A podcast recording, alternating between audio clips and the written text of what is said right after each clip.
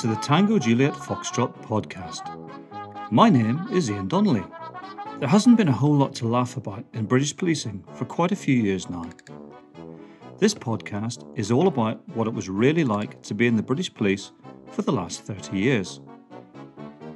In the podcast, I'll talk about all the different jobs that I did, and I'll interview people who also did some really interesting things. I'll give you my thoughts about what's been going on recently in the news to help you understand how it all works. Spoiler alert, it's not like it is on the telly. This podcast is the real deal. I'm going to be discussing some quite disturbing things from time to time, so listener caution is advised. There may also be a bit of swearing, so best to keep the kids out of the room. Everything I say and have written comes out of a place of great love for British policing you may not agree with it all, and that's okay. But all I ask is that you listen with an open mind, and if you go away feeling that you know a bit more about what policing is really all about, and perhaps have a bit more empathy for police officers, then I've succeeded. So, here we go.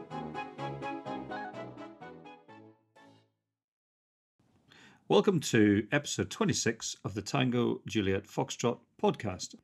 This week I'm going to be talking to a unbelievably knowledgeable ex colleague Lee Warmby, who retired three months ago as a uh, chief superintendent in the West Midlands Police. Lee's led an incredibly varied and full career. And uh, what he doesn't know about certain areas of policing, particularly around covert policing, uh, just isn't worth knowing. But the reason I asked uh, Lee to come onto the podcast was to talk to us all about disaster victim identification, DVI, which is the police response to large numbers of fatalities in any sort of major incident, whether that's at home or abroad. Uh, and Lee was the regional coordinator for DVI for the West Midlands region and one of the most knowledgeable people in the UK. So I'm really looking forward to hearing all about that. So before I move into the interview, just uh, as I usually do, just one or two bits and bobs around uh, the book. Uh, the reviews are continuing to come in, which is great. Uh, so if you're listening to this and you've read the book Tango Juliet Foxtrot, uh, or you've uh, you're in the middle of reading it, um, be really really grateful if you could rate and review um, on Amazon. Is the only sort of platform I think that really allows you to do that. So that would be great. Um, just read one that came in yesterday from this is very formal sounding. It's from something out of the 1930s something, Mr. R.D.M. Kirby. Uh, five stars. Uh, An Honest Book is the title. Uh, it's quite a long review, but I'll I'll read it because it's uh, it's quite interesting. Ian Donnelly has written a very hard-hitting expose of the past 30 years of British policing. Is it justified? As someone who served in the Metropolitan Police in the era prior to Donnelly's career, ooh, Donnelly, um, I can empirically say yes, it is. How did this lamentable state of affairs come about? Donnelly tells us, and the reasons are many and varied. Theresa May, first as Home Secretary, then as Prime Minister, aided and abetted by Sir Tom Winsor, brought morale in the police to an all time low, not least by shutting down and selling off police stations and courts. The 1999 Macpherson report, which irrationally branded the police as being institutionally racist, resulted in officers being too frightened to carry out their duties in respect of ethnic minorities for fear of being branded racist and believing, quite correctly, that their senior officers would also be too frightened to support them. Senior officers permitted themselves to become politicised, and stop and search became a political tennis match. Don't stop, do stop, no, don't stop. And there is a compelling case that because of these uncertainties, they have resulted in many more young black men being stabbed and shot by other young black men. The current notion of demanding that only graduates join the police is exposed as being ludicrous and self defeating.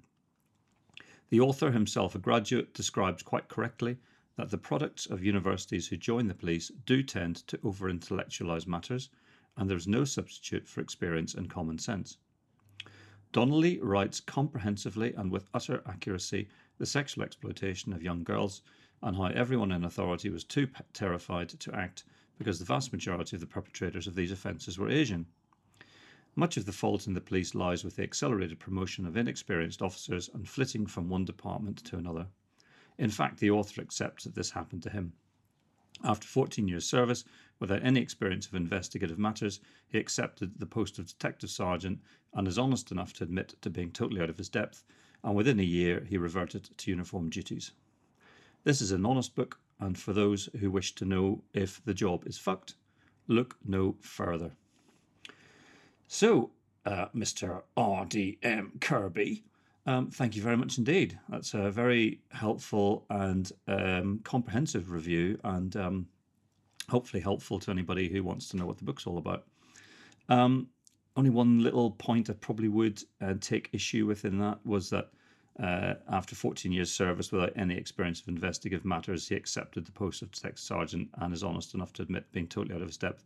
I think the truth is that I accepted the post of a DS in CID, uh, which is completely different to being. Uh, so I had been an investigator for many years, um, albeit in counter-terrorism. So um, there is absolutely no or very little um, sort of common ground between investigating and gathering intelligence on terrorist conspiracies and doing what I was trying and very unsuccessfully at the time to do, which was to investigate very heavy numbers, large numbers of what you would describe as volume crimes, so burglaries, robberies, um, all of that kind of stuff. Um, yes, I definitely was out of my depth, and I didn't know what the hell I was doing.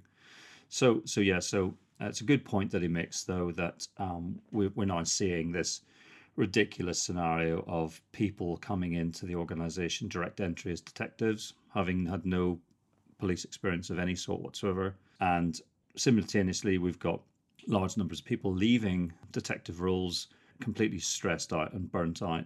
And those are and those are experienced police officers who are doing that. So God only knows how direct entry detectives are going to fare. One or two other bits and bobs that's just maybe worth touching on. Um, last week I was interviewed. Was it last week? Yeah, I think it was last week. Last week I was interviewed by the Belfast Telegraph. So that is the newspaper, sort of the main newspaper in Northern Ireland.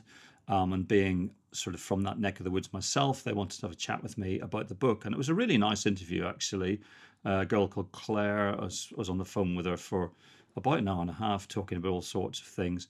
And the article was actually published in the Belfast Telegraph um, on Monday this week. Uh, my my heart did slightly sink when I saw the article for two reasons.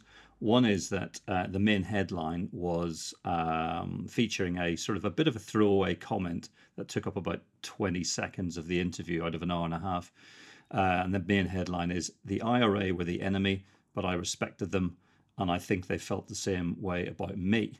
So there's two things I'd say about that was that it was just a bit of a throwaway comment talking about uh, the fact that in Special Branch in London, you know, when we were dealing with the provisional IRA and the mainland campaign, we did we did respect them. That doesn't necessarily mean that we liked what they were doing. Obviously, uh, they were very much uh, the enemy as far as we were concerned.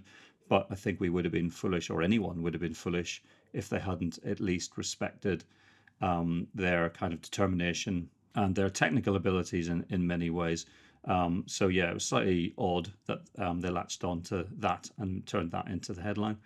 And then there was a big, massive photograph of IRA uh, volunteers in full para- paramilitary gear with, um, you know, automatic rifles. Um, so yeah, I suppose the learning there is that uh, yeah, journalists will print what they want to print, won't they? But I've got to say the article um, in broad terms was was very positive and uh, very very nice article. Really, it was just a slightly odd choice of headline. Uh, the other point I'd make is, is that um, I'm sure the IRA didn't think one thing about me personally. Uh, I think they probably would have had a certain amount of respect for the security services and the police, but um, I don't suppose for one moment they gave the slightest thought to Ian Donnelly. Yeah, and I was also interviewed on two other people's podcasts to, uh, this week, which uh, was a very strange experience. Um, Yeah, so I was interviewed by a chap called Hugh Keir, who has got a podcast called H Hour. And Hugh is an ex uh, parachute regiment sniper uh, who's uh, involved in uh, lots of um, action in Iraq and Afghanistan. Uh, he's got his own podcast now, which has been going for quite a long time now. He's about 200 odd episodes into it.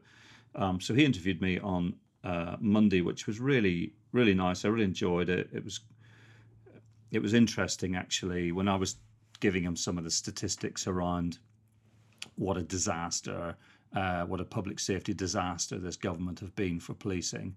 Um, you know, he just couldn't. He nearly fell off his chair when I told him that 94% of total recorded crime to police now doesn't result in anyone being either identified or brought to justice. So only 6% of total recorded crime now results in someone actually being held accountable, which uh, is a pretty shockingly bad statistic by any definition. And some of the increases I described in sort of murders. Yeah, I think it was uh, it was interesting just seeing his reaction. So I think he wants to get me back on at some point to talk about um, various. I think it's sort of we covered quite a lot of ground, but I think um, it sort of just whet his appetite, really, I suppose. Uh, the other podcast I was interviewed on was yesterday. Um, that was by a chap called Jim Nixon, who's got a podcast called the Community Safety Podcast, which is another very popular one. Um, and Jim is also an ex police officer from the West Midlands, so that was nice. And uh, yeah, I really enjoyed that, but it felt very odd being on the other side of the desk, so to speak. Right, Okay, let's get into the interview with Lee Womby.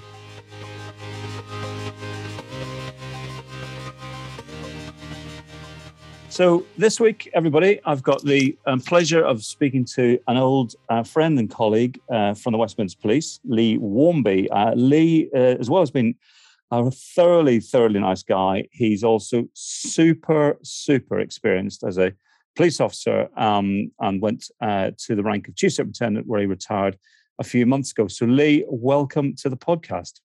Hi, Ian. Thanks for having me, mate. Good to be here.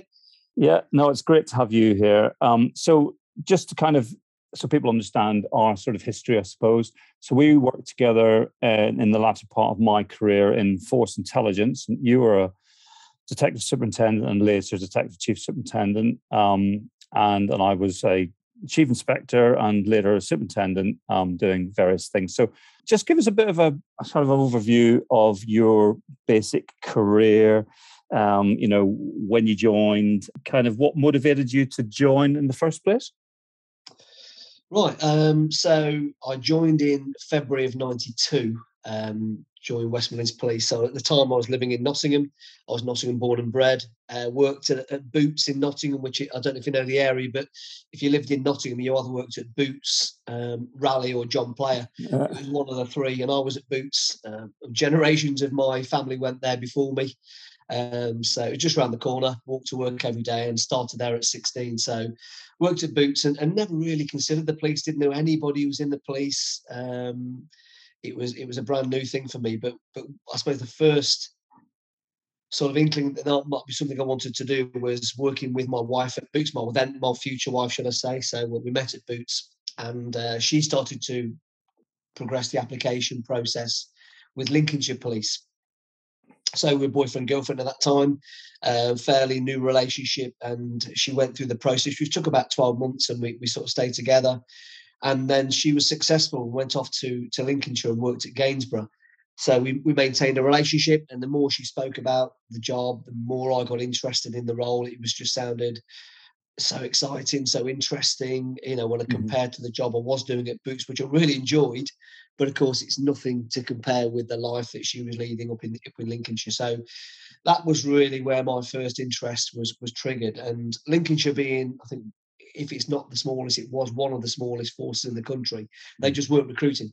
So um, I, I, couldn't get into Lincolnshire, applied for several of the forces, and West Mids, being one of the larger forces, was the first one to respond. So that was it, really. I started the process um, sort of latter end of, of 91 and then was successful. So uh, joined in in sort of February of '92. Um, right. So you had no kind of family links to Birmingham or the West Midlands at all, or it was just because of that was just the uh, you know they they just were recruiting and that was the opportunity for you, I suppose. Yeah, definitely. It was it was quite odd, really. And I, I can remember to this day driving along the A38. So those who know Birmingham, you drive along the A38 down the expressway, the sort of ten lane um, carriageway, Mm. and driving into Birmingham, thinking, "Wow, this this city just looks huge." You know, coming from Nottingham and not spending a vast amount of time in the city centre except for social events and stuff, but driving into Birmingham I've just seen this all spread out before me. I mean, you're you ex-Met, so it's probably very, you know, Yeah. tiny to you, but Although saying that, I, I went to university in Birmingham in the 80s. Um, so uh, I remember it very well. I mean, obviously, a little bit before your time joining the job, I suppose, but um, it was pr- pretty, certainly when I was there, I was in university between 84 and 88. And in those days, it was pretty grim, as I recall. I mean, was it was it kind of like that when you joined the, the West Mids Police?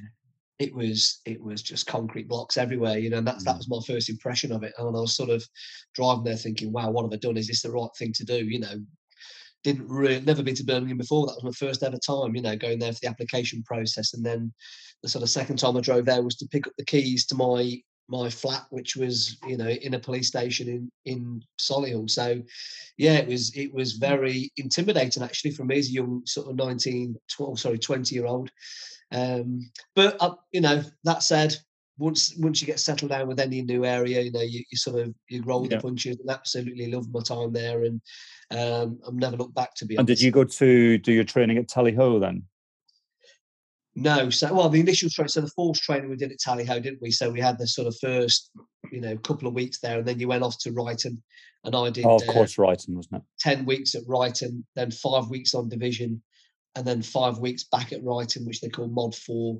Um, and then you, you're on your tutor phase back out at um, at division. So, but loved it. Yeah, loved loved training. Had a great time there. Fantastic people, great bunch. You know, just absolutely loved my time there. And of course, my wife had, had um, she was at Brighton also, obviously two or three years before me. So I knew what it was all about. She'd sort of, you know, spoken about the, the sort of social side and Yeah. and some of the, the sort of coursework and stuff that was really helpful, to be honest. Um, but no, I loved it. Yeah, I loved writing. And your first posting was to where then? So very first posting was Solihull. So you know that could have been Timbuktu. So I remember Right. driving to Lloyd House, which is West Midlands Police Headquarters, and they said, "Right, you know, Lee, welcome to the force. Uh, you're going to be working out of Solihull. That's going to be your first parade station, and you're actually going to be living there." So they appointed me um, a, a small room above the police station. There was about, I think, about 40 flats, something like that. Uh, Mhm. And I was given room 19 at Solihull Police Station, and I stayed there for, for three and a half years. So my commute to work was very short those first 18 months or so. So Solihull, for the people who who are listening who've no idea what Solihull is or where it is or anything, it's sort of a, a fairly affluent suburb on the sort of southeast of Birmingham, isn't it? And um, but it's a it's a mixed quite a mixed ground, isn't it? Because you've got Solihull, which is quite sort of leafy and affluent, but you've also got Chelmsley Wood, which is sort of bordering onto East Birmingham, which is quite busy and uh, quite um, deprived as well, isn't it?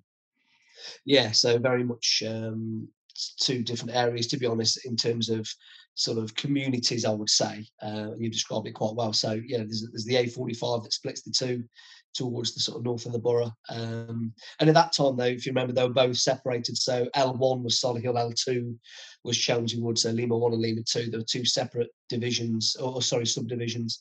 Um, but yeah, I enjoyed it. You know, I had a- good start there and, and you know, settled down, had a good unit around me. Um, what are your memories of policing in those days? I mean, I suppose it's things have changed so much, haven't they? But you know, what are your kind of recollections of what do you think was the biggest difference about policing back in those days compared to today? I think the biggest thing, you know, you, were everything. So you, you were either you were an investigator, you you were a, a frontline cop, um, you had a dog handler on your team. The traffic team was working alongside you. So my unit, which was D unit, was was was quite large. I mean, in terms of West Midlands Police, it would have been quite a small unit because the, the bigger obviously shifts were sitting in areas like Birmingham, Coventry, Wolverhampton. Solihull would have had one of the smaller teams, but I, I can recall it being about 40 strong, you know, in terms of that broader team that existed there. And um, you know, just just great camaraderie. And I, I think we're in that position now. So if you look at the sort of so that was a very much a, a localized model where the police station at Solihull dealt with everything, all the crime that went through um, Solihull was dealt with through that either the CID team or the team I've just described. I think now we're in this period where we're in a very much a a sort of centralized model, which you tend to introduce when you're looking to save money. And you know, Mm. it has its benefits, it has its drawbacks. The centralized model.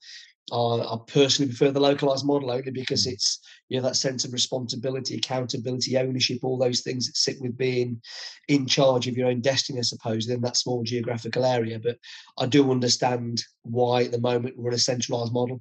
You know, Mm. to save money, that's obviously the way that we need to go. And Yeah. there'll be bits from that model, I'm sure, that will be replicated in in, in future. But uh, I, Yeah. I'm convinced that at some point we'll go back to a localized model. Yeah, well, certainly. Um, we'll come on later on to talk about get your thoughts about you know policing at the moment and kind of you know some of the issues. And I'd be really interested in what you think about all of that. But um, yeah, so sticking with you and your career, then, um, uh, where did you go after your early days in Solihull? Yeah, so um, I was fortunate really. There was a there was a, a job which happened, which sort of, I suppose, elevated me as an individual into a uh, into CID, which I'd never really thought about at that point. But I was sort of just a uniform cop on nights, and we've been getting plagued with vehicle crime. Uh, you know, 20, 30 offences overnight, you know, continually day after day, and and it was becoming a real issue.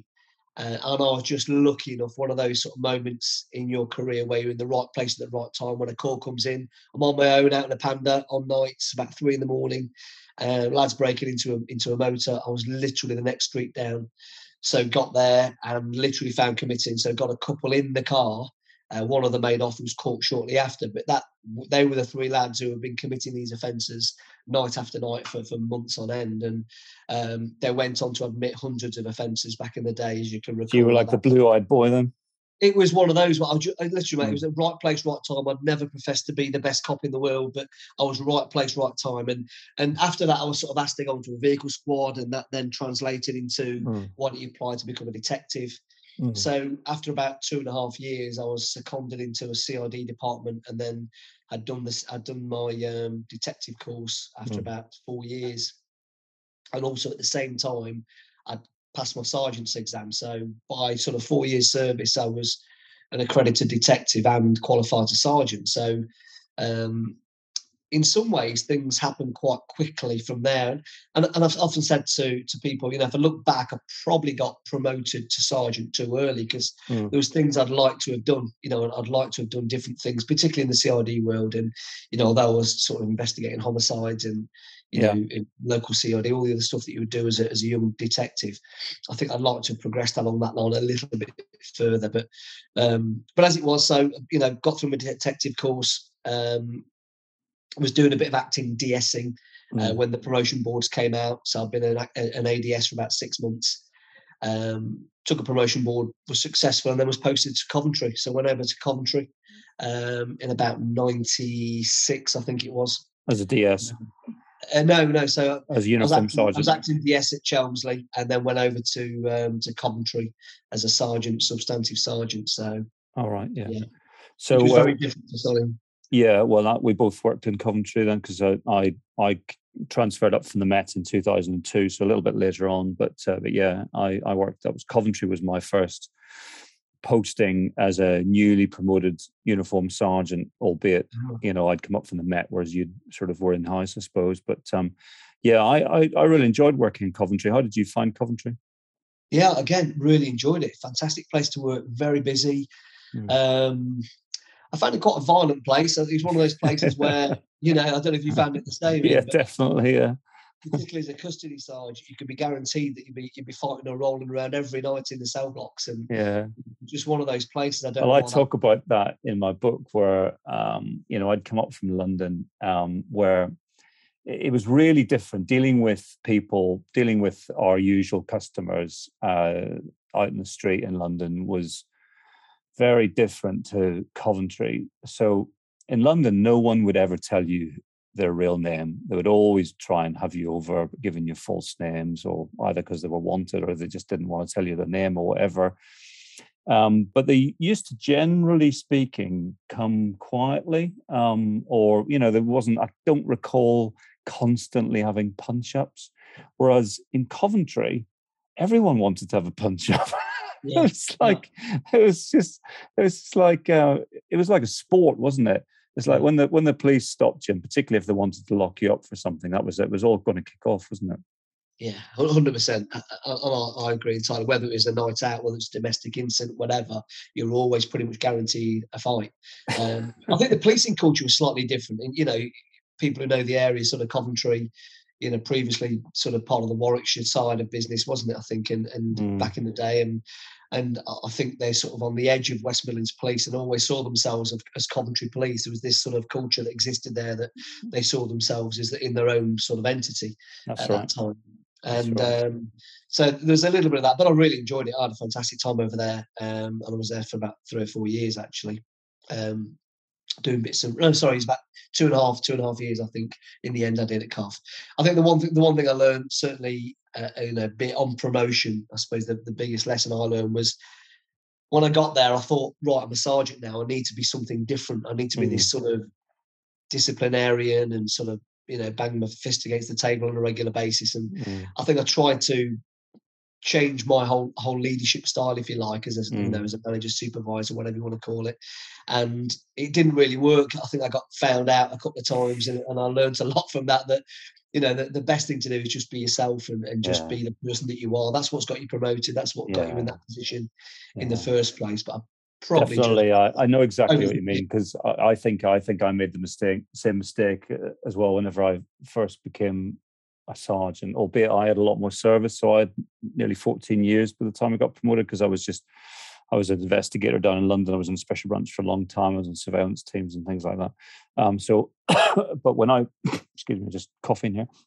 Um, when I I remember Clive Burgess was my was my superintendent at the time in Coventry, and he's I've interviewed him earlier on on an earlier episode on the podcast, and um, and then I was an inspector um, with him later on uh, in Stetchford in East Birmingham.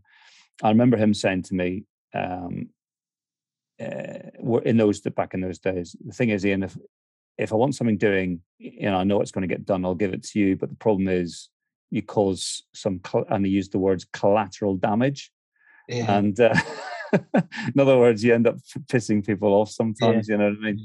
And you and I, and I definitely mellowed as I kind of matured in experience and gained more experience. I think you're you're absolutely right, but you know it's uh, it's very difficult, isn't it, when you first take on that uh, leadership role um, to just find the right balance sometimes, isn't it? Yeah, definitely. I, I, um, I think you, you you probably have this ideal in your head about what a good sergeant looks like, and you might have that from watching other people, you know. And I think I probably did looked at other people around me and maybe thought that's what I need to be like, instead of just thinking just just just be yourself. I think it's really hard to pretend to be somebody you're not, particularly over a long period of time. It's so much easier to be yourself, isn't it? You enjoy it a lot more. People know where they stand with you as a as a leader, supervisor, manager. Uh, uh, so once I sort of overcome that and realise, look, be comfortable in your own skin, just just do the job as you see it should be done. It Mm. was so much easier, mate, and I, and I, really enjoyed the Yeah. time in Cov. Um, I did leave. I, I mean, I left Cov, and, and only be, not, nothing because of the area. I just I just wanted to get back into Birmingham, back in a bit centralised, and ended up uh, doing a swap with a, a, a sort of sergeant who worked in Birmingham who wanted to come back to Coventry. Yeah. Um, so we Stuart Bell, Dinger Bell. So uh, we, right, ended, up- we ended up doing a swap, and I went to Sparkhill, um, you Right. know, in E3, and worked out there on a, on a neighbourhood team initially, and Mhm. that was sort of probably late '99. Mhm. Um, again, fantastic. Love working around there. Brilliant. Completely different sort of setup as, as what I had in Coventry um, on a neighbourhood team over there, and, and, and enjoyed that immensely. Um, and then got back into CID. So um, applied for some local roles that had come up. There was a couple of reasons why vacancies had appeared, and um, pretty good timing again for me. Got a job on uh, on CID, so went back into CID as a DS, and on day one, uh, well, I was meant to start at Acocks Green on the Monday morning. Uh, when I turned up, straight away I was deployed to a, a homicide over in Ladywood, and I was there for six months um, on that job. So that was that was a sort of a bit of a baptism of fire straight into that, and sort of Mm. you know, dealt with a murder investigation, uh, a couple, in fact, over at Ladywood, and uh, Hmm. it ended up going to Holland actually on that inquiry, which was really interesting. I don't know if Yeah. you've ever been. Have you ever a- been to Holland on a? not not not not with work, no, not with Yeah, police. it- yeah, it was a just an interesting period, really. So it was basically a, a chap had um, uh, a, dr- a local drug dealer who was a bit of a bully, really. He'd rob other drug dealers was his Hmm. thing.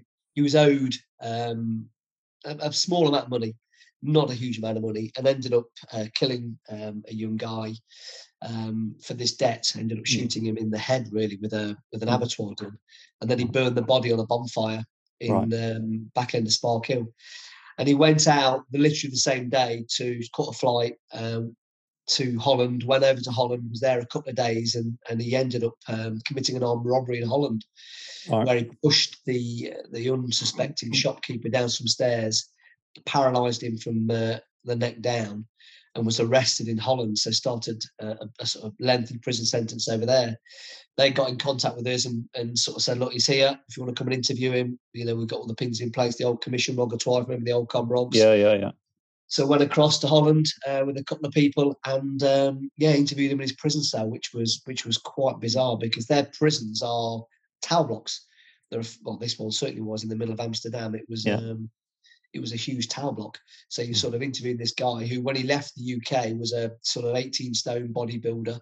Mm. By the time I saw him, maybe nine months later, he was a shadow of his former self. You know, skinny, uh, quiet. You know, well, he didn't say a word to me the whole time we sat there and, and you know Yeah. interviewed him. He was just absolutely silent the whole way through. But uh, eventually got charged and got life imprisonment in the UK and was They came back to the. UK. Brilliant. Came back, yeah, and served. His, he's still serving his time now. It's funny. Uh, I knew you were going to say Amsterdam because Amsterdam uh, is just a bit of a, a bit of a. It's like a northern European version of Marbella, isn't it? It's Yeah. kind of like it seems to be the gathering place for so many criminals, doesn't it? Um, in Northern Europe, and and nine times out of ten, if someone flees the UK um, to get away from you know the old bill, they either go to Amsterdam or they go to Marbella, don't they?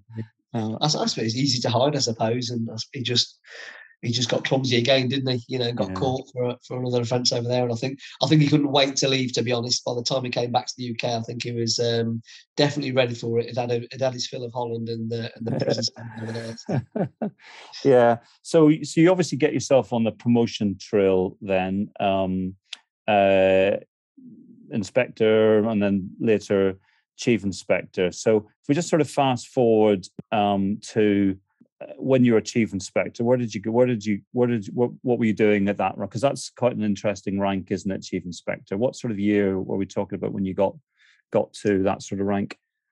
Yeah, so um, chief inspector, I was a chief. So I was, a, I was an inspector for about six or seven years. Uh, Mm. Chief inspector came around 2007, um, and at that point, I, I, I'd sort of undertaken a few roles as an inspector. So from being what I thought was a sort of a career detective in the in the early days of my career as a, as a DC and a sergeant, sort of skipped a little bit at, inspector level. Didn't really spend much time within the CID world, to be honest, was in lots of different roles, but not necessarily CID. So when I got to the chief inspector rank, they could have put me anywhere because I've become more of a generalist. And I ended up, uh, my first posting was as the force incident manager, which was a brand new role. Oh yeah, I remember you as the FIM. Yeah, yeah. I yeah, brand new role. And it was um, effectively you're managing critical incidents for the force. You're that sort of senior officer on duty 24 7. Mm. Uh, I remember getting the call to say that's the role I had. And I, I thought, great, you know, what have I done? Who I upset? Or But actually- and nights.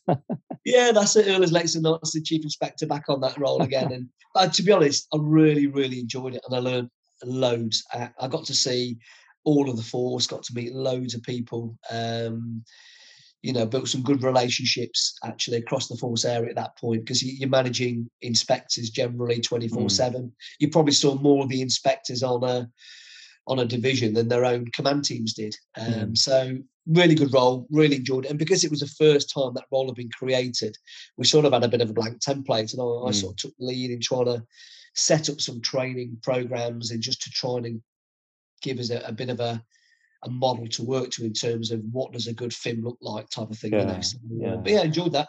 I remember that. that. I remember that whenever the FIM role was created, and I remember you as as one of the FIMs. You had forgotten that you did that job. Um, yeah, and of course, by the time I left, you know, a few years ago, it was a well-established role, wasn't it? Um, and uh, an incredibly important role as well. We're gonna.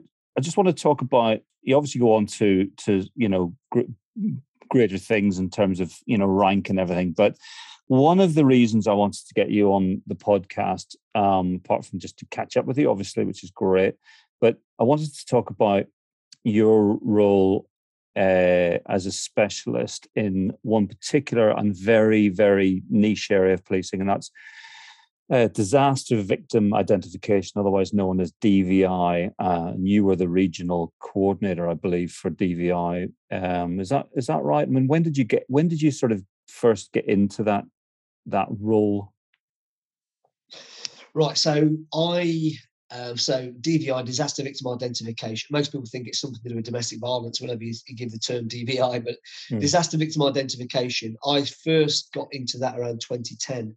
So I was working with a colleague who was very experienced in DVI. Um, who sort of said to me, "Look, we're looking for some um, more senior officers to be involved. We're looking for to train a role called the senior identification manager, which is effectively like an SIO, but for the identification process. And I'll talk a bit about where that role came from. But um, to be a SIM, to be a senior identification manager, you had to be an experienced SIO.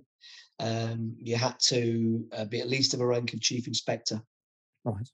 Um, so I did that course in 2010. Um, is that so? Is that a national course then? Is it the national course undertaken by the College of Policing? Yeah, I did right. mine in Wyboston. Um, these days they're doing in, in, hotels and other places, but effectively it's a um, a week's course, seven days course now. I think it is where you are given lots of front loading from specialists. So mm. all those involved in this sort of practicalities of a DVI recovery process, the mortuary processes, the coronial work.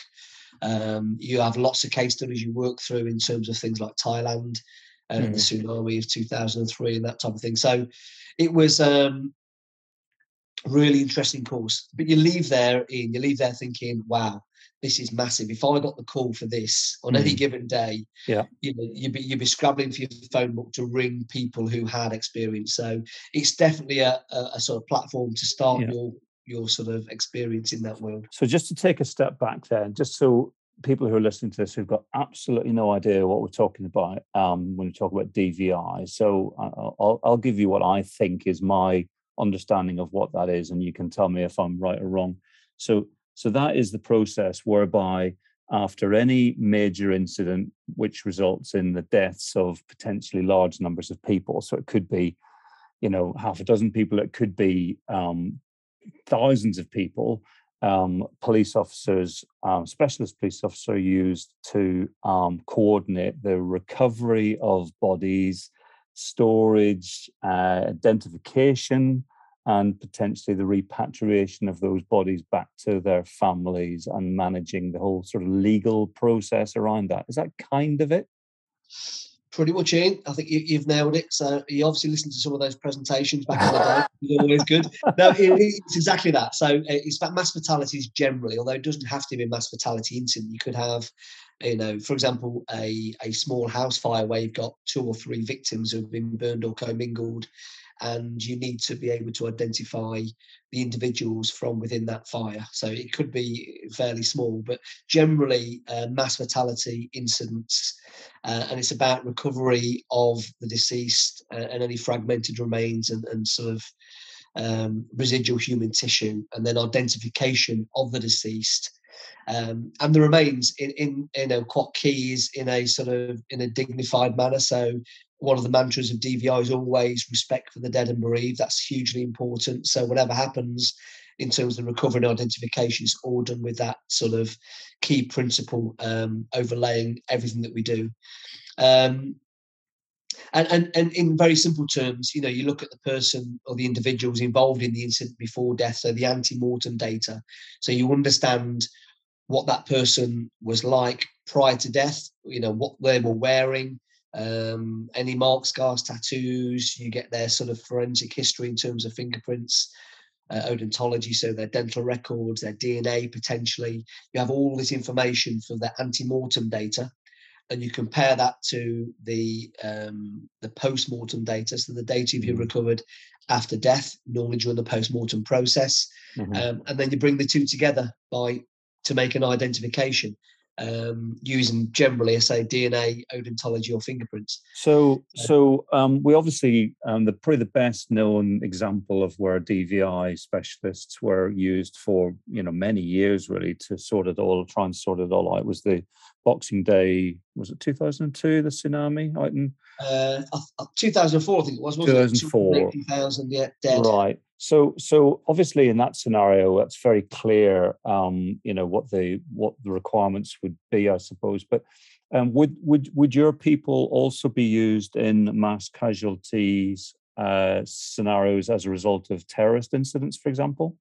Yeah, hundred percent. So anything involving a mass casualty event. So it doesn't matter what the event is. So it can be, um, you know, terrorism, natural disasters, hostile acts, um, you know, Hillsborough disorder, overcrowding type offences, um, Okay. H- health health and safety issues, so health-related incidents, industrial accidents, that sort of thing. It can be any of those. Um, wherever you've got a large number of deceased, or you know, as I say, burned or commingled remains that need to be Mm. identified, where identification is an issue. You know, Right. and, and I, I always say to people, to SIOs, when I, when I used to present on the courses, um, you know, just speak to a sim, speak to a senior identification manager, explain the, the situation that you're in, and they will make the determinations to whether a DVI process is necessary. I always erred on the side of undertake a DVI process. It does take a little bit longer.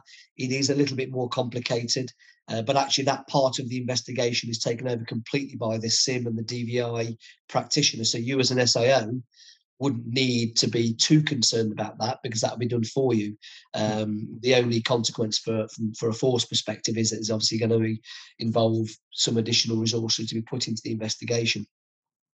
So if you if we sort of like imagine a hypothetical scenario, okay, so a, a British Airways um, passenger plane uh, comes down as a result of a um, you know uh, a mechanical failure.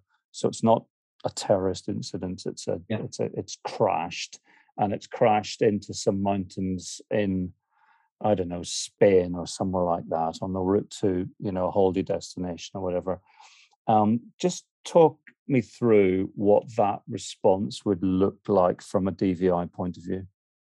Okay, so the first thing to understand is is the incident what we call an open or a closed incident. So an open incident will be where the number and details of the deceased may not be known at the time. So with what you've just described there, a, a plane crash, you'd have a manifest, you'd have maybe 200, 300 passengers on board, whatever the number might be, plus crew. It's potentially going to be called a, a closed incident because we can understand roughly the provisional number of deceased and who they might be.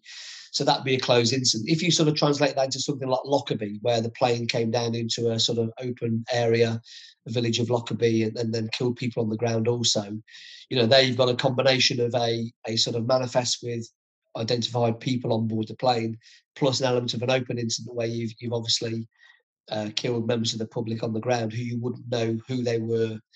So open incidents tend to take longer to resolve because you've got more missing persons to identify, you've got more deceased to identify who you wouldn't know who they are to start with. So um, there's sort of two types of incidents, open and closed, and then the hybrid as I've described. So in a straightforward plane crash, if you describe there in into into sort of isolated mountains in Spain, you know, that's pretty much a, a closed incident, although you can never accept that the manifest manifest will be 100% um, accurate and you would always need to go through an identification process. But what it gives you is a starting point because you'll have details passport numbers of all those individuals on the plane. So with an international incident as you described uk uh, policing would only really get involved if there if there were british nationals on that plane. Um, so if the British nationals on the plane, the Foreign Commonwealth and Development Office, the F- FCDO as they are now, the old FCO, but the Foreign Commonwealth and Development Office would speak to UK DVI, who's the national body who coordinated DVI activities across all the police forces in the in the in the UK, and they would um, make a determination with UK DVI as to whether we needed to send resources overseas. Um, and that would consist of a number of things. So it, it all depends on the incident. It all depends on the um, the host country. So Spain would have to agree to that process. There will be a conversation at ministerial level, uh, political level, as to whether we were going. They were going to allow um, British resources to go and support the activity in Spain. Mm-hmm. My experience of that is it used to happen quite frequently. And certainly, look at Thailand. You mentioned that. Um, you know, we we certainly sent quite a number of stuff over there for months on end. Um, so it was it was more common. These days, I think it's less likely. We might send someone like a sim, or we might send forensic pathologists or other ologists and specialists to support the identification process. But I'm not aware of any huge resource shift to um, an overseas uh, abroad for a DVI incident in recent years. But um, yeah, that's that's effectively how, how it would work. So um, if I it's probably easy if I describe a UK so, based. Yeah, so let's let's imagine um, let's imagine that you've been uh, sorry, I didn't want to cut you off there, but um, uh, you've been given you've been given the green light. Okay, you've been given the green light to go to that country um, and you know support the local uh, recovery effort with local law enforcement or whatever. Um, what are the kind of key things that um, w- w- in an ideal world you would be wanting to happen? Yeah. Um, okay, so so the first thing that you would need to do, and and, and bear in mind, DVI is a an, an Interpol process. So the whole DVI principle exists in in you know many many countries across the whole of the world actually, and they all follow the same principles. So that's that's quite fortunate. So when you talk about Spain, um, you know clearly they would adopt UK standards, which are Interpol standards. So we'd all be working to similar sort of um, benchmarks in terms of coronial decision making. So the first thing you need to do, of course, is is secure the scene. Like anything really, the scene is secured, and that could be over in the you know could over kilometers, miles. Uh, with a plane crash in particular, you're going to get sort of detritus and, and debris falling from the plane. You've got to make sure you make the scene large enough to be able to capture all of the potential human remains that may have fallen from the sky. So you look at something like MH17, uh, which was shot down over Ukraine. Um, you know, 33,000 feet the aircraft was shot at and exploded. And then, of course, that debris then falls over a, a, a huge area. So it's about securing the scene to such an extent where you can be confident that you have captured most of the debris for the purpose of the investigation because that's what it's all about. It's an investigative process initially in terms of the air accident investigation branch, who will start to put in places, and the Spanish version of that, who will start to put in place their procedures to be able to understand what brought that plane down. So, Why so just so just on that one, from a from a governance point of view, I suppose. Then, uh, who is sort of the lead agency in that? Is that the air accident investigation people, or is it the local jurisdiction sort of law enforcement, or who, who actually is who's in charge? I suppose is what I'm asking. Yeah, it's often a debate actually, um, and, and in terms of overseas jurisdiction, it would be very different. But in terms of if it's a UK plane crash, clearly um, counterterrorism will be interested if it was an explosion. Um, it's very hard to determine in those first hours was it an explosion or was it a mechanical failure that caused an explosion.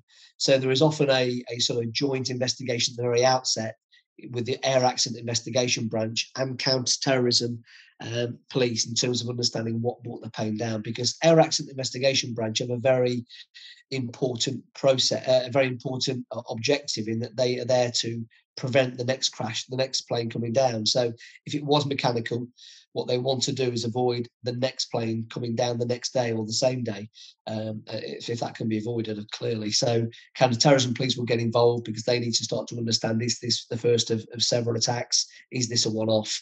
So those early stages, there is always a bit of a, a shared governance approach in terms of the investigation, but very quickly it'll become obvious, I think, which of the agencies is going to take the lead. Um, uh, but I say it all depends on the circumstances of the individual incident about who takes ownership. Okay. And overseas, of course, that's that's going to be a very similar process. It depends on, on the different jurisdictions involved. But in terms of recovery, in terms of my world, the, the identification process, um, even if it's a counterterrorism uh, deployment, then the, the, principle of DVR remains the same. You know, we would always work with the forensic management teams on CT. Um, they would clearly take primacy in terms of forensic recovery um, of, of, anything that's taken away from the scene. Um, so we work very, very closely with the, those teams throughout any any recovery process. It's not about, you know, one particular element of the process taking over, taking um, over.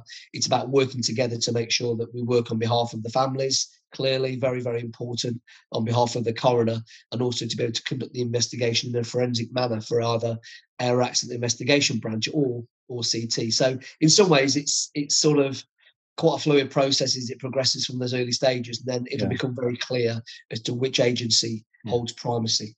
And, uh, and there's, the first, there's also sorry, go on. I was going to say, so the first things that you need to do, if I turned up on a scene of a plane crash, the first thing you need to start to think about is the, the recovery process. So, you know, in, in particular, it's important for families to understand that their loved ones have been treated um, and recovered as quickly as they possibly can.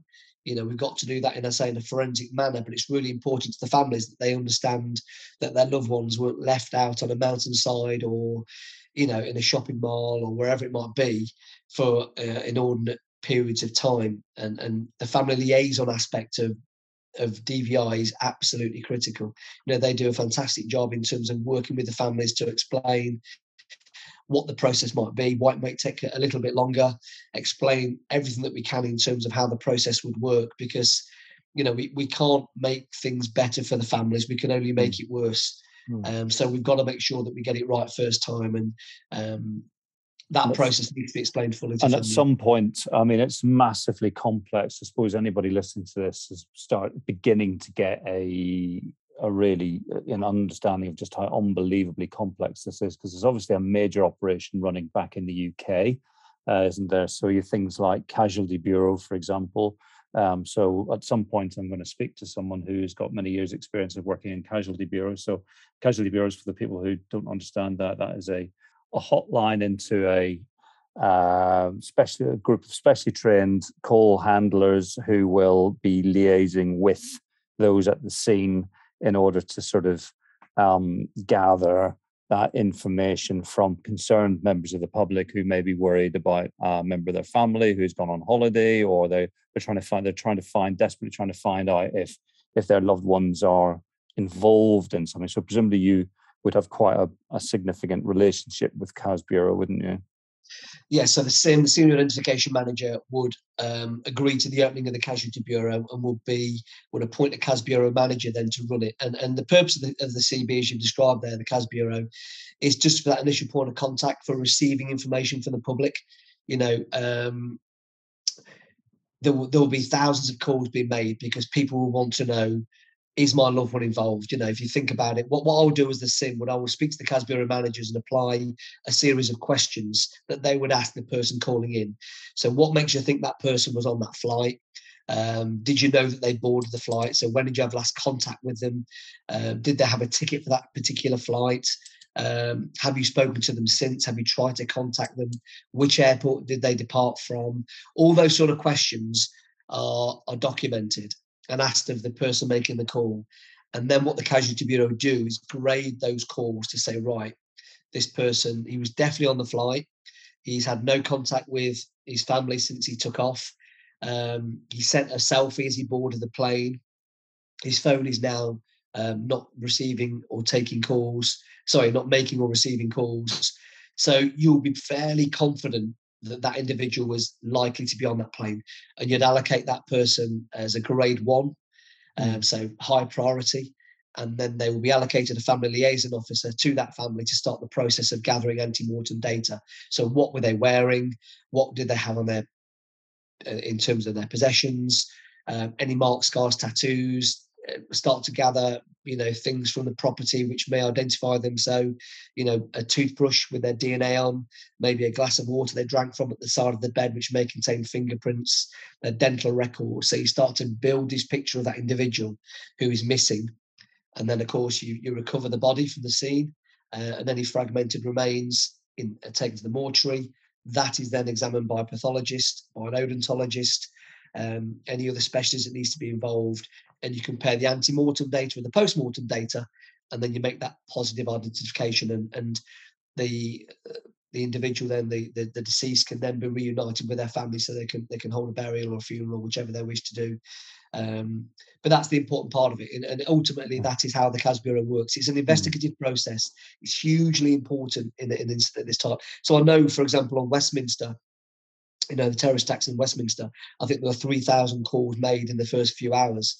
So that would normally overwhelm a, a call centre, um, you know, a contact centre in, in the police because that amount of calls coming in on top of normal business would be would be sort of um, the, the staff wouldn't be able to cope. Mm. Uh, and of course, what that then creates is the individual, the family member who's trying to find details on their loved one to panic, to start to look at other means of contacting the police. They might ring 999. They might cut. They might start bombarding the websites, and it's making the whole process for that family member even more challenging, even more upsetting. So the CAS Bureau just helps to give them a docking point to have someone at the end of a phone to talk to about the incident and to see that something is actually happening.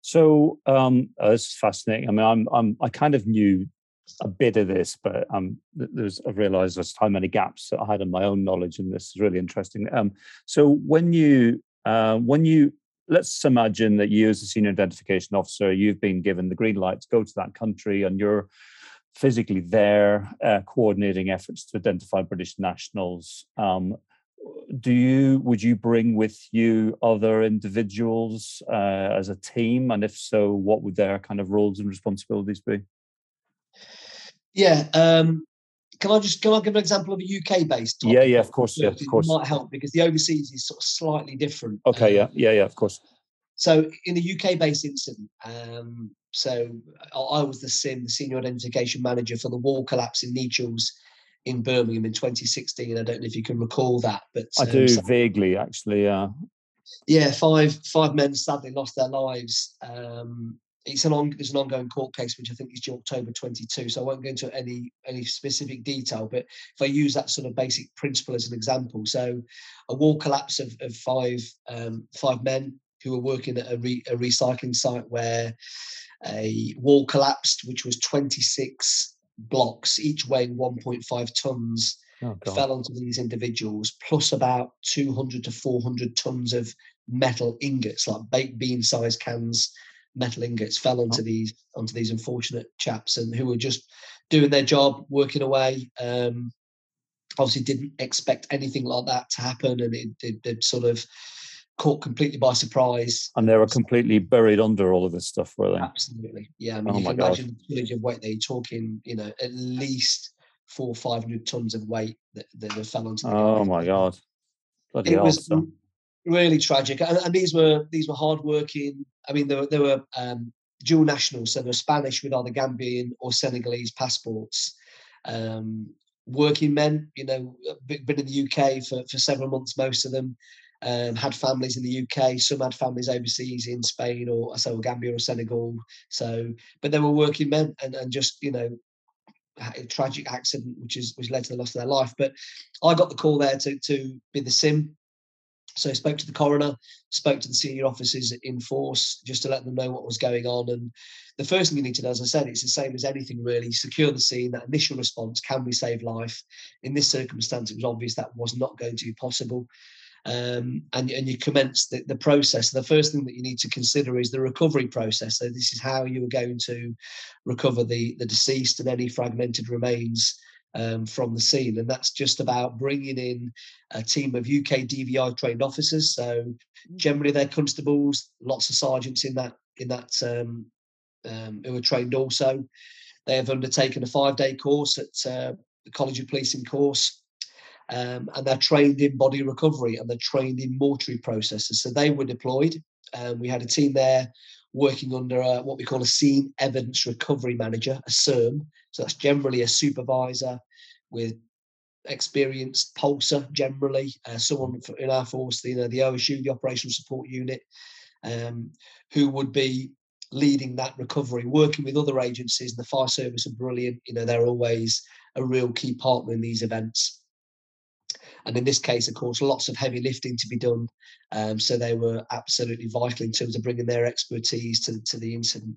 And who would Um, just out of curiosity in that scenario, when you've got hundreds of tons of of concrete blocks uh, on top of these people, um, who does the lifting? Is that external contractors? Is it the fire service? Or, Yeah, in, in this case, so the lifting was done by the fire service. So they had experience from Didcot, if you remember the steel collapse. Yes. Did, that happened several months earlier. So they had some really good experience of, of this type of approach. It was it was sort of similar in terms of some of the activity that needed to be undertaken, which effectively was drilling into these concrete blocks and then using a crane to to lift the the blocks away one by one. And of course, it's really important, as I said before, everything we've done is done forensically. Um, so every these these these uh, steel ingots I've described, say like a baked bean sized can of solid metal, they were all removed by hand, um, generally by the fire service because what you need to make sure is that you know you've recovered every single part of everybody who's been lost in that tragic incident. So it's really Mm. important that we can reassure families to say that, you know, when we do reconcile the body and return the body to the families that they you know the body is as complete as it possibly can be so that's really important so you know we recover the steel ingots by hand the blocks were all removed by hand in a systematic way so that we did did not cause any further Mm. um disruption to any of the any of the scene or to the bodies and to make sure that they were treated with dignity and respect So I that mean, it's uh, I mean, there's a couple of things there really. Firstly, without going into all the gory details, I imagine that must be an absolutely horrific, horrible job for someone to have to do, because God only knows what state the bodies are going to be in by the time you actually get to them. Um, and secondly, I suppose the psychological impact on the people who actually do that job is must be fairly significant, mustn't it? Yeah, I mean, I mean, DVI is not for everybody. It, it's absolutely, uh, I think, one of the most difficult jobs in policing. Um, some of the things that the officers deployed to a DVI incident have to see, most police officers will never see in their whole service. You know, it's and and not only are you involved in this sort of recovery of the, I say, human remains, fragmented human remains, residual tissue. Um, you know, you've got to be sure that you are doing as much as you possibly can for the families, and quite often that's over a protracted period of time. So something like Grenfell, I know the teams were deployed for months, you know, and that was a particularly harrowing incident in terms of the numbers of deceased and the types of environments the staff were working in. So it's not for everyone. I always on the DVI courses, you know, if after you've done this course you don't feel this is for you, please stay, please stand up and say it's not for me and, and walk away. And, and there's no shame, absolutely no shame in doing that. And I encourage it, it, it because you know we don't want individuals who already at the very beginning of the um, training feel that they are going to struggle with the types of things that they are going to have to deal with because it's it's harrowing. Mm. Um, everyone who gets involved in DVI um, has occupational health checks on a regular basis before any deployment. They are checked. Uh, we go through a, a formal questionnaire with them to make sure that they are in the right frame of mind. And it could be anything, you know, you could be going through a tricky divorce, you could have had stresses in your life which are impacting on your your own mental well-being. And the last thing you want to do is put somebody who's already got those issues into a scenario where they're going to be seeing some of the most traumatic scenes that they're ever going to experience in their police service.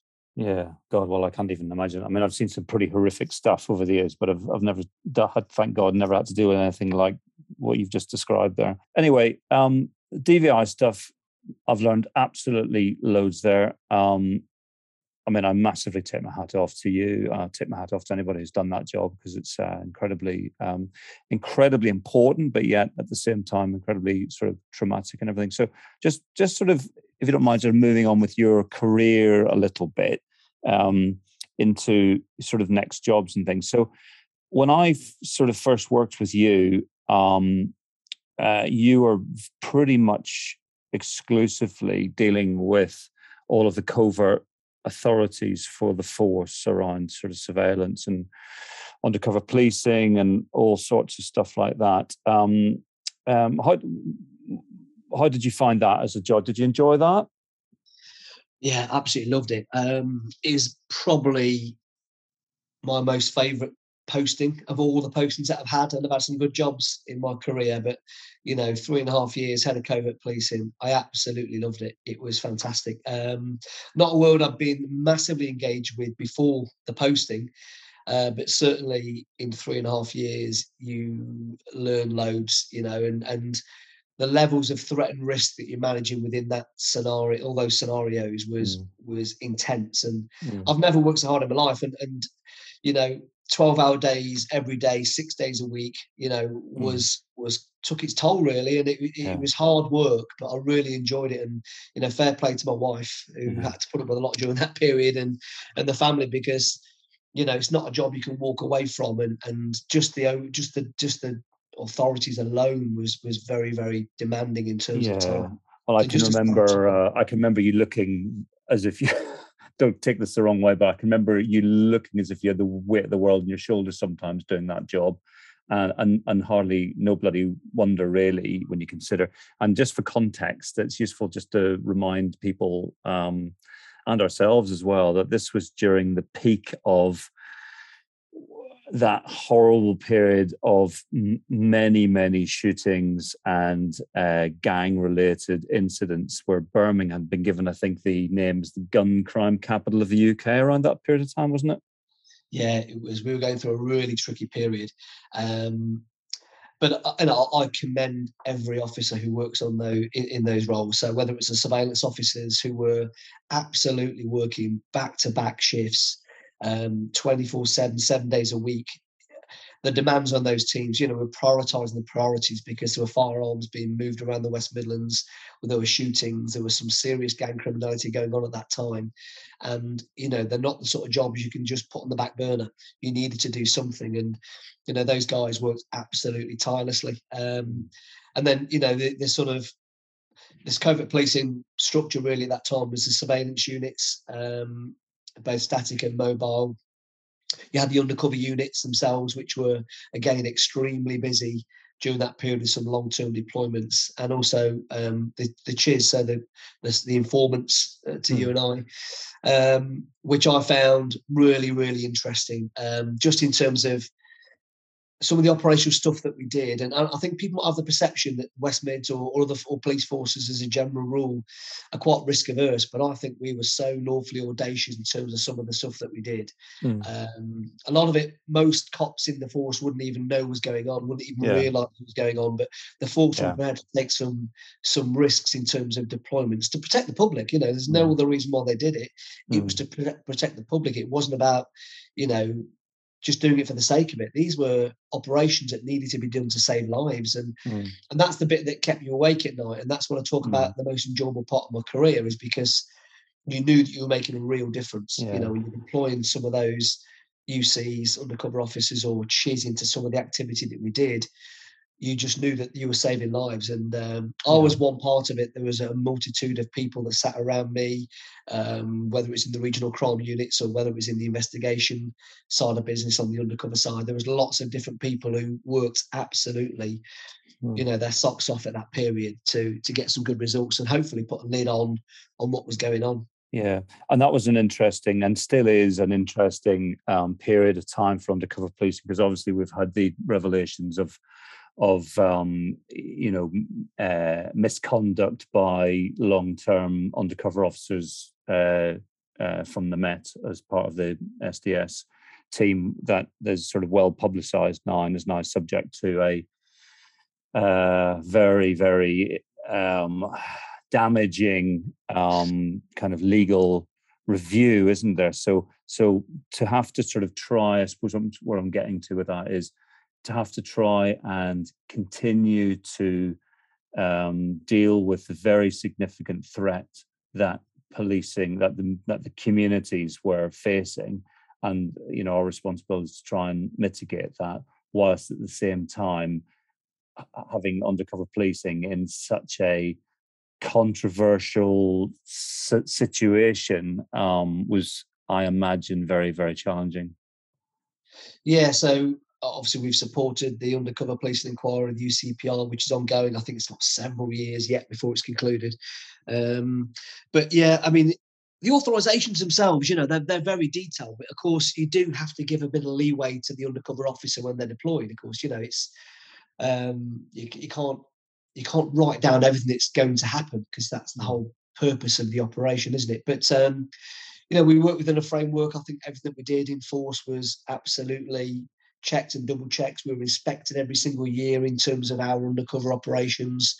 Um, and you're told there and then if things aren't how they should be, and you, and you rectify those. So, yeah, I, I, think with the UCPI and the inquiry which is ongoing, it's um, it'd be interesting where that where that ends up. I sus- I mean, I don't think you can have UK policing without a covert footprint, without undercover officers being deployed. I just think they they do an absolutely amazing job, and you know, put yourselves in their position of infiltrating organised crime groups over protracted periods of time. You know, you need to be of a certain character to do that, no mm. question. They put themselves at immense risk. Um, so I, I, take my hat off to them. I think where we need to probably just learn lessons is the management of how they're deployed, how we look after them when they are deployed, um, the parameters that we apply to what they do to make sure that we are protecting themselves. Um, and I, I, think you know there might come a time when we move to judicial authorizations as opposed to internal force authorizations. But you know, time will tell. Um, but I, I really, really sincerely hope they don't say that you know throw the baby out of the bathwater. Yeah, yeah, I think that'd be the wrong thing to do. I really do. I think uh, you know, as again, I go back to some of the things that we did in Enforce and you know across the region, and you know, we they do some fantastic work and they save lives. They undoubtedly mm. and and they might not save life directly, but they provide information, intelligence, which will lead to the next job, which will save lives, and it's mm. it's absolutely continuous. So, uh, again, commend everything they do. Just absolutely fantastic work. So, so you um, around that. So, I, I left um, the West Midlands in 2019, um, where our sort of paths, um, you know, we uh, separated, I suppose. Uh, and you carried on. You successfully got promoted to chief superintendent. Uh, well done, you. And uh, and then I believe you finished up before you retired uh, as head of force operations. So that's all the um, dogs, uh, firearms, um, operation support unit, all of that, helicopters, and all that kind of stuff. Is that right? Yeah. So when, when I left covert policing in 2017, I actually went to CT. So I was I was on course, CT yeah. from November 16 to the end of 17. So the period of the the five terrorist attacks in the UK. So it was a great time to be on CT. Um, I was head of intelligence there, so again, just just a really interesting experience. I know your your background is CT, and isn't mm. it? That was my first foray into that world, and yeah. um, again, hugely enjoyed it. A, a, a, completely different scenario to what I was doing from the covert world in a way, mm. because you do. My, my my thoughts on CT was I felt like you were on the usually I felt like a, a different place. You know, I'm a West mm. officer working in West Mids Counter Terrorism Unit. You did yeah. feel a little bit detached from the force. I don't know if you found that. Uh, yeah, well, I, I've got a bit of a love hate relationship with um, CT policing now, in the sense that I spent a long time there in CT policing, uh, special old special branch as it was in those days um, when I was in London. Then I went back there for a few years when I was a DI. Um, I do think, um, and I've said this before in other podcasts. I don't know what you're thinking. you know, I'll respect what everybody anybody thinks about this.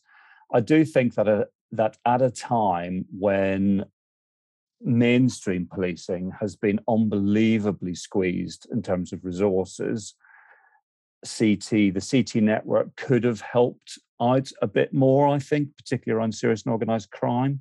Um, I do think they've been far too protective of their resources. Um, and if you actually look at the damage caused by serious and organized crime, gun crime, knife crime, and all of that stuff. If you just, you know, I don't want to use the word body count, but I've just used it, haven't I? But if you look at the number of people who die as a result of gun and knife crime compared to the number who, who die as a result of terrorism, it's there's no comparison, is there? No, I think I think one of the big differences though um, is you look at what the government invest into counter-terrorism policing compared to serious and organised crime, and you know it's interesting that it's unlikely that a serious and organised crime uh, explosion, uh, and I mean that in terms of excess criminality, would bring a government down, but certainly multiple terrorist attacks may do. And and I wonder, you know, the funding that goes into counter-terrorism absolutely dwarfs that that goes into serious and organised. And you know, there clearly is a a government motivation for that. I think, you know, um, so not Yeah. many serious and organised crime jobs are going to bring down a government, but a, a terrorist incident might do. So I Yeah. think I think that sometimes plays a part. Um, hence the the sort of balance of resources. I think they're getting better at it. Certainly, I've seen a little bit more leeway. Before I left, you know, the um, CTs were were putting some of their staff into some of the homicides into West Mids and you know supporting some of those longer term investigations.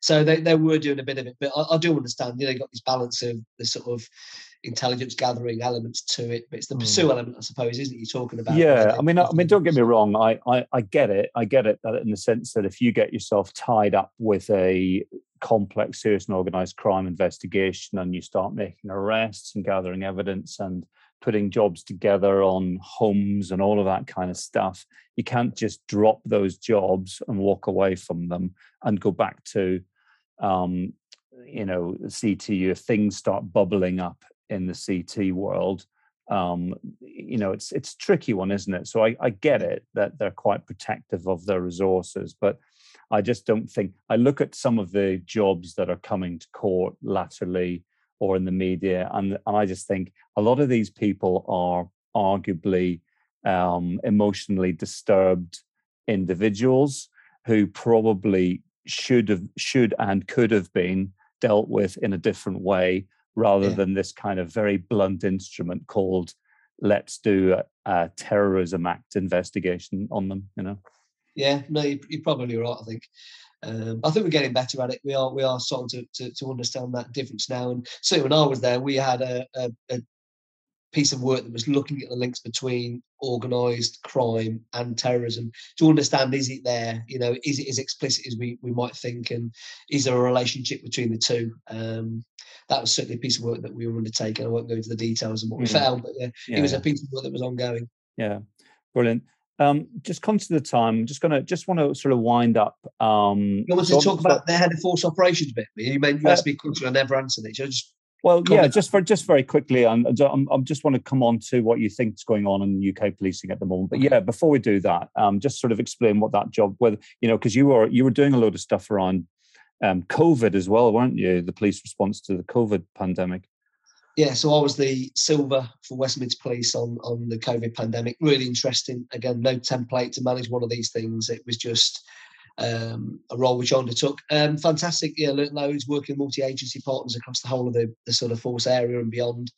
Um, very interesting. Very interesting how um, we managed it as a force. I think we made mistakes along the way. We learned a lot of lessons, but I think the government, um, the information coming from the government was, you know, changing by the hour, literally. So you were responding and reacting to, you know, predictions or uh, analysis that came from central government, and having to change your whole um, approach um, on, on a regular basis, whether it was about law, whether about the enforcement of, of COVID regulations, or whether it was about forecasts of numbers of deceased that were going to occur in the community. So it felt like you were you were constantly spinning multiple plates um, in order to to to provide some comfort and reassurance to the public. But uh, really enjoyed it. Yeah, fantastic. Again, really really busy in that. And obviously, the impact uh, from a resourcing point of view, you know, uh, when you've got large numbers of officers potentially off with COVID or self isolating or looking after children or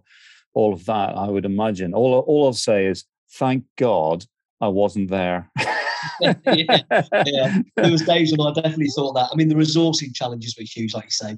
You know, we were sort of planning for absolute Armageddon in a way, where you sort of had, you know, 10, 20% of the force on duty at any one time. Um, you know, the numbers were that low. What could we stop doing, if you like, was the question that we're asking ourselves. So what are the things that weren't deemed essential?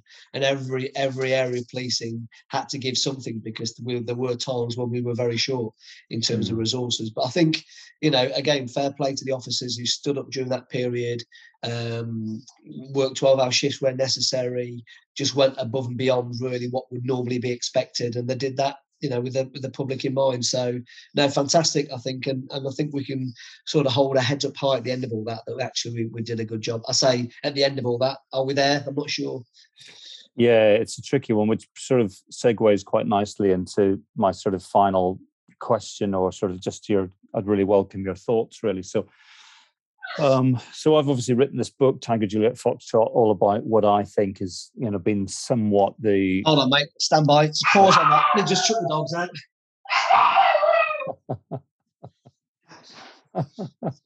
right, start that little That's segue right. again. That's all right. Yeah. No, no. Um, yeah. So obviously, as you know, I've I've written this book, um, Tango Juliet Foxtrot, all about the difficulties that British policing now seems to find itself in uh, for all sorts of reasons, and and I described that process is something that didn't happen overnight. It took uh, quite a long time to happen through a number of different, you know, through the Labour government back in, you know, 20 odd years ago, and uh, through, you know, obviously the last rather unhappy period of time since 2010.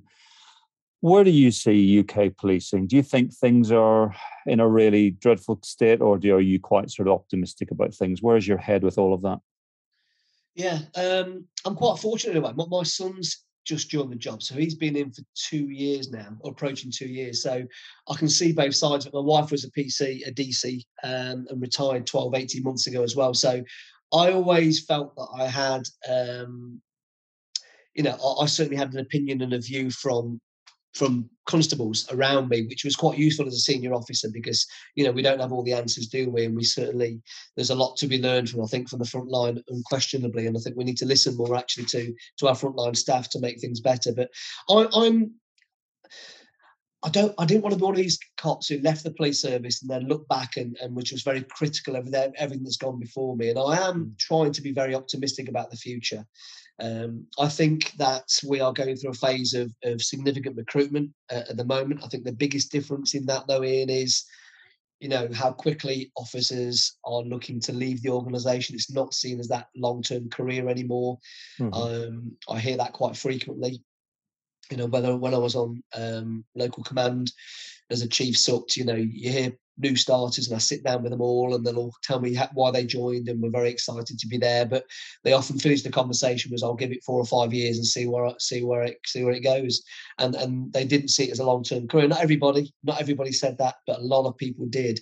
But I just think that's culturally where we are as a society at the moment you know people aren't going to commit to working 30 40 years it seems a long long time doesn't it when you're sort of Mm. 19 20 Yeah. you think you're going to work in one agency for, for, for 40 years Mm. um, whereas when we joined i think it was the norm wasn't it you know i Yeah. thought of nothing else but working for 30 years as a cop and look forward to it Mhm. so i think i think we we need to in some way start to work on how we can retain some of our staff that we're investing lots of money in terms of training in terms of experience um, experiences they receive while they're in the of early stage of their career. Mm. um, you know i've heard some stories where people get put into roles they don't really want to be and, and they then vote with their feet. You know they just walk out. They say i've had enough put the notice in and leave. And yeah. you know that's what we've got to definitely avoid and and Mm. it's going to take some thinking because it's not easy. We're in a period of high demand as always you know so we're trying to make the best use of the resources we have and we're balancing that with trying to retain staff in roles which they find interesting and rewarding and you know I say I don't want to completely write off the young young cops and say yeah. it's not going to happen but I I, I suppose that- I suppose my biggest fear, Lee, is that um, uh, the deep experience and skills and knowledge that are required to investigate many of the types of things that you've been talking about in this conversation are going to be uh, diluted if we're having people walking out of the organization after only a few years. And so who's going to investigate the homicides? Who's going to be you know working on covert policing and the counterterrorism world and serious and organized crime? Uh, that's my fear i suppose. I think you'll always be able to get a cohort of people who can put on a uniform understand the, the, the law and their responsibilities and go and patrol the streets and respond to emergencies. Um, you know response cops have always kind of generally been quite young in service. Um, but it's my fear is that it's going to be those deep sort of more technical skills that are going to suffer potentially Yeah, and, and I think we should harness that really because these are the interesting, some of the more interesting roles I think in policing. So how do we encourage people to go into there and stay into those roles? I know, you know, some forces are are, are using direct recruitment into CIDs, aren't they? Detect, detective academies, and, and we're one of those. And I think there's a place for that because some people have that mindset, some people enjoy that line of work. So let's bring them in to do that specific role. Um, it doesn't always work, does it? Direct recruitment into those areas because you miss a whole load of other experiences that may well have shaped you into a better all-round officer. But Mm, you know, maybe that's a bit of an old-fashioned view now. I don't know. mm, mm. Um, but I certainly saw people who who worked with me who had an aptitude for a certain type of policing, and why wouldn't you put them in that role, and why wouldn't you keep them there? You know, I was never a big fan of tenure. I understand why you need a rotation of staff in and out of certain roles, but you know, you do lose a hell of a lot of experience when you Mm. tenure someone out of a particular Yeah. function. And as long as you've got robust management and governance processes in place, I don't think you need a tenure policy that says you do five years and then you're off. Mm. Yeah. You know, I was never a big fan of that. No, I Um, but agree. It's difficult. I agree. So, um, so what's next then? Obviously, you retired what three months ago? Yeah, so I don't like the word retired. It makes me feel old. I left ah. policing. Yeah, I left policing. Left policing, yeah. Yeah. So yeah, I'm only 50, so I'm I'm I'm looking for work now. I'm sort of just started to dip my toe in the water just to see what's out there. People keep saying, Oh, you've got loads of skills, you know, transferable skills, there'll be loads of jobs that will come along. So I'm hoping that'll be the case, but just trying to do the background, do the basics really. So I'm- I'll make myself a good candidate for whatever role it might be. But no, no firm lines. I wouldn't mind doing some work with the Foreign and Commonwealth Office. I really enjoy my Mm. time working with them, so I'd like to do a bit of that maybe. Um, I tell you, what I miss Ian. I miss the sort of the, the people. Definitely, you know, you enjoy Mm. that day to day relationship you have with people. But I do Yeah. miss the crisis stuff. I just miss the sort of the fast pace of being a firearms commander or silver commander in public order or the Yeah. covert bit that I've spoken about. I really miss that dynamic critical incident management stuff.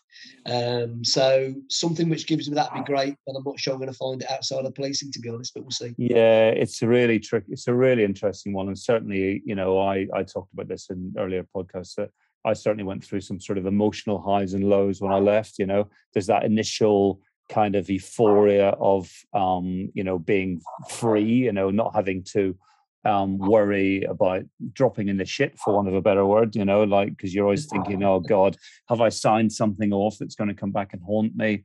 Um, you know, you know there's all sorts of jobs. It's a very can be a very risky job in this day and age can't it? But um but yeah i mean my advice to you I think, would just be don't be in too much of a rush to jump at the very first thing that presents itself to you.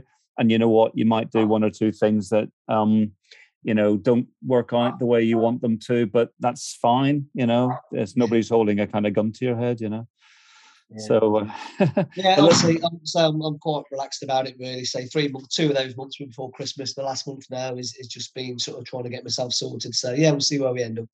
Brilliant. Well, listen, my friend, it's been an absolute pleasure um, chatting to you. You, you, you know, you, you've had an amazing career, and I really, you know, congratulate you for a fantastic career in policing. You know, a thank you on behalf of all the people who, you know, who you and your colleagues have arguably saved many, many lives over the years, done all sorts of pretty unpleasant things that you deserve great credit for. So, well done and uh, and the very best of luck for the future whatever it is you decide to do Thanks, Ian. Really appreciate the opportunity today. Thanks very much, pal. brilliant okay you take care all the best bye Bye, mate. Bye, bye.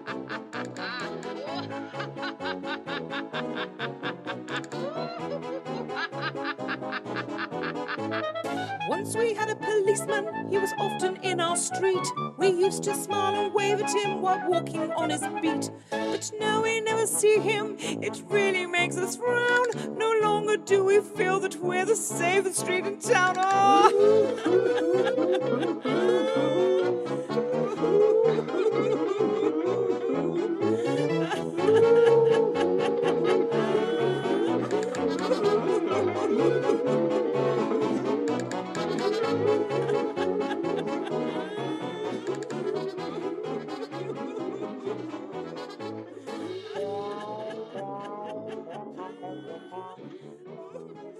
フフフフ。